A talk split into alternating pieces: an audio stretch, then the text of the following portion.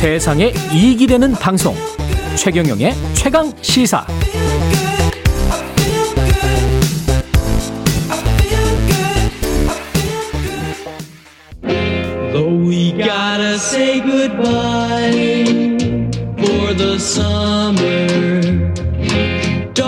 최경영의 최강 시사 정치가 흐르는 음악 다방 어서 오세요.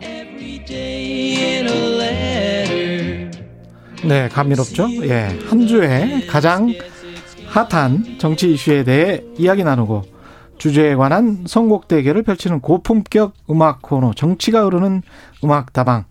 오늘도 김수민 평- 음악 평론가, 예. 김비나 음악 평론가 나오셨습니다. 예. 이건 음악 평론가들에 대한 모독입니다. 예. 네. 이분들은 아니, 시사 평론가예요. 제가 우리가- 불러달라고 하지도 않았는데 음악을 평론한다기보다는 예, 음악과 그렇죠. 평론가. 네. 예. 저는 음악과 평론가로. 예. 지난주 첫 시간에는 김수민 평론가가 네.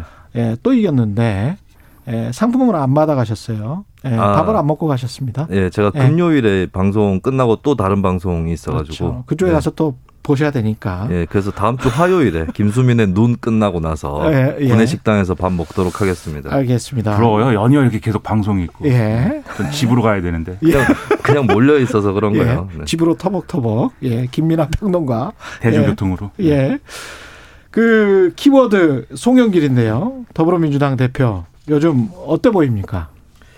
저는 뭐 글쎄요 요즘에 좀 힘들지 않느냐. 힘, 힘들다. 예, 당내 또 본인 생각하고 다른 기류들이 만만치 않다. 뭐 이런 평가들이 나오는데 예.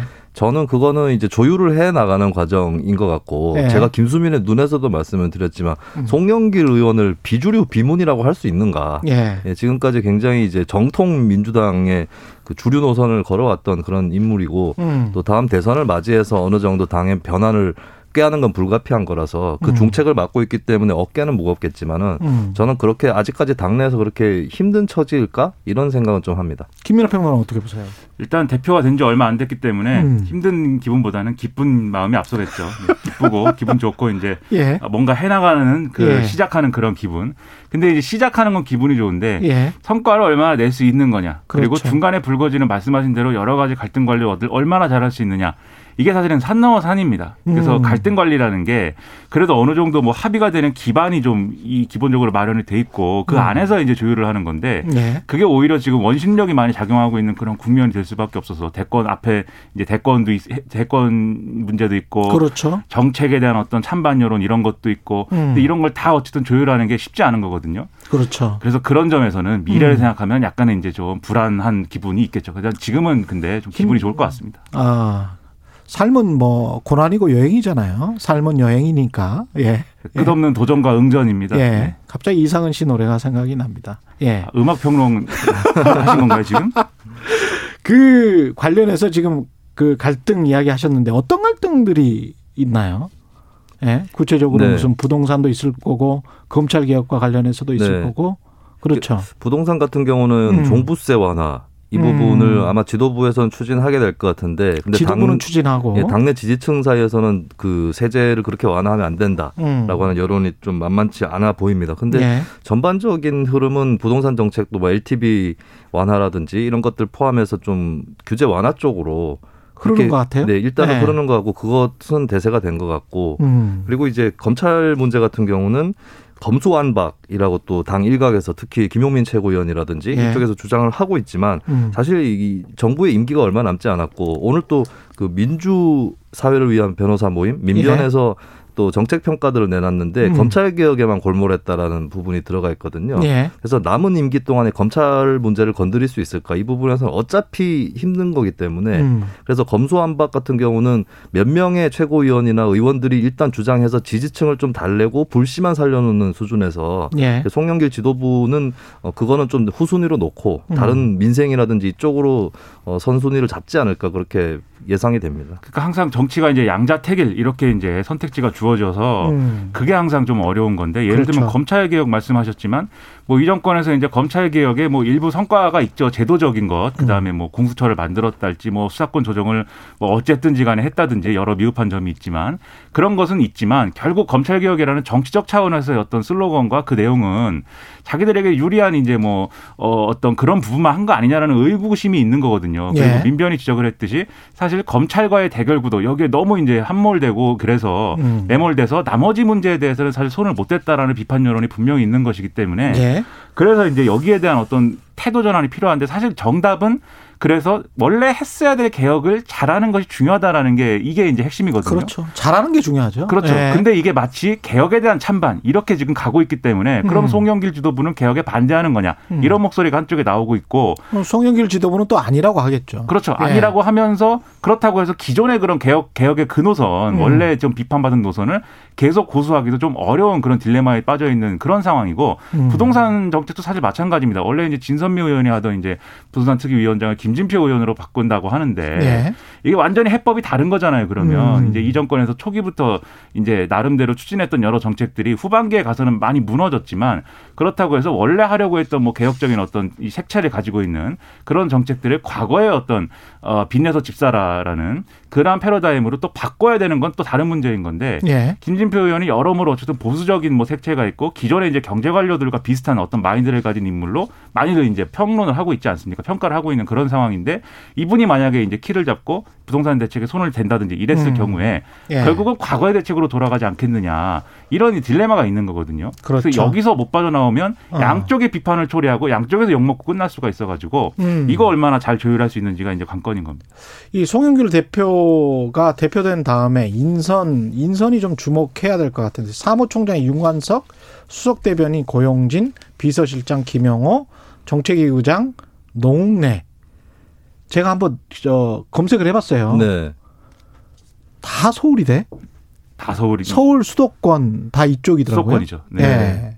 그렇죠. 윤관석 의원은 예. 그 인천시에서 송영길 대표가 시장할 때 대변인 했었던 예. 측근 인사기도 하죠. 그냥 보면 이걸 이렇게 이제 그 진용을 갖춘 이유 같은 건 뭘까요? 그러니까 이 네 분의 공통점이 기존에 이제 친문 주류라고 불리는 음. 그 이제 인력풀하고 좀 거리가 있는 분들이죠, 사실. 예. 노웅래 의원의 경우에는 확실히 이제 비주류라고 평가할 수 있는 그런 인물이고 예. 윤관석 의원의 경우에는 사실 이제 송영길 대표하고 상당히 가까운 사이 그리고 음. 비슷한 이력을 가지고 있는 이런 인물로 분류하고 있어서 나름대로 이제 뭐 최측근형 인사이다 이렇게 볼 수 있는 것 같아요. 음. 근데 고용진 의원의 경우에는 사실 그동안 어떤 뭐 어, 개파 구도나 이런 데서 좀 그런 색채가 옅은 상황에서 예. 마치 네, 정치권에서 잡초처럼 네, 어. 네, 이렇게 좀 여러 어려움을 딛고 네, 예. 성장한 인물 뭐 그런 것 같고 김영호 의원은 또 근데 거기에 비하면 과거 유력 정치인의 이제 자제분인 거기도 하거든요. 김상현 의원이죠. 그렇죠. 예. 그렇죠. 김상현 의원 아들이죠. 노무현 그렇죠. 의원 또 노승환 의원의 그렇죠. 아들이죠. 그렇죠. 네. 그렇죠. 그래서 예. 여러 색깔과 여러 측면을 가지고 있는 사람들인데 음. 이런 사람들을 하나로 묶는 공통점은 원래 당 주류와는 좀 거리가 있었다 이 부분이기 때문에 음. 결국은 그래서 이게 당 주류 기존의 당 주류로 비치는 그 색깔은 나는 아니다. 그걸 보여주기 위한 인사로 해석할 수 있는 거죠 결국은. 그렇습니다. 예. 그 일각에서는 너무 지나치게 친문색을 빼려고 한 거 아니냐 음. 이런 불만이 있다고 하더라고요. 지나치게 친문 세력을 빼려고 한 거 아니냐. 네. 그래서 예. 균형을 근데- 좀 맞추려고 음. 대통령을 그렇죠. 만난 거잖아요.